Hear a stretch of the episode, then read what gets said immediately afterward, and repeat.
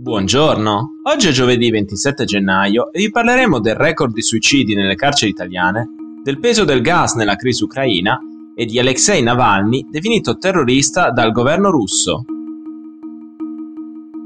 Questa è la nostra visione del mondo in 4 minuti.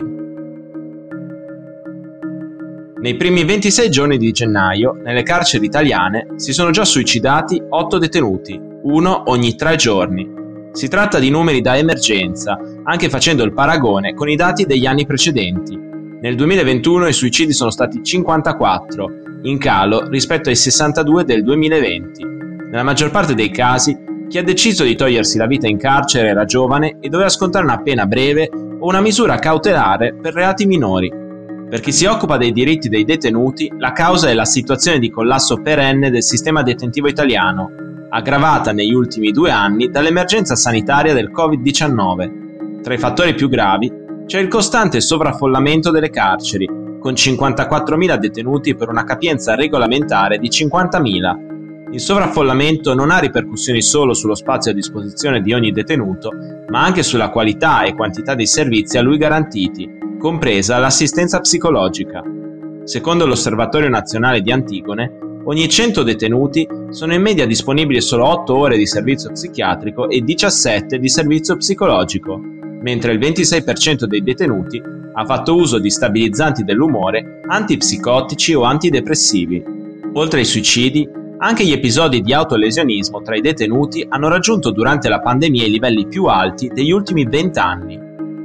Solo un dialogo largo, unito a provvedimenti che rispondono alle difficoltà dell'affollamento particolarmente accentuata in questa situazione pandemica, può indicare la via da percorrere per ridurre le tensioni, ridefinire un modello detentivo e inviare un segnale di svolta nel nostro sistema penitenziario, ha detto Mauro Palma, garante nazionale dei diritti delle persone private della libertà personale.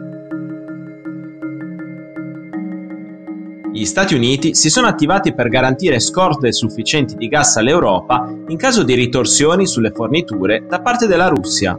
Washington ha garantito di aver trattato con i principali fornitori globali di gas in modo da privare il presidente russo Vladimir Putin di una delle principali leve diplomatiche a sua disposizione per trattare con l'Europa. Per garantire che l'Europa sia in grado di superare l'inverno e la primavera, Prevediamo di essere pronti a garantire forniture alternative che coprano una maggioranza significativa del potenziale deficit, ha assicurato l'amministrazione statunitense.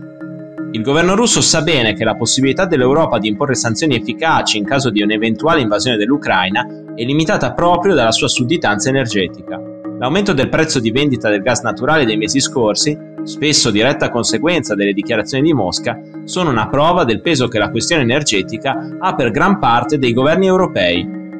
Anche ieri il governo tedesco del cancelliere Olaf Scholz si è mostrato molto cauto nel parlare di sanzioni se l'esercito russo dovesse davvero passare all'offensiva.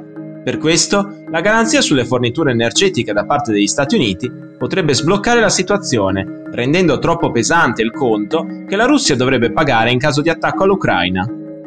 Al momento si mantiene lo stallo tra NATO e Russia, che ha annunciato l'inizio di esercitazioni militari con 6.000 soldati coinvolti in Crimea, penisola ufficialmente parte dell'Ucraina, annessa da Mosca nel 2014.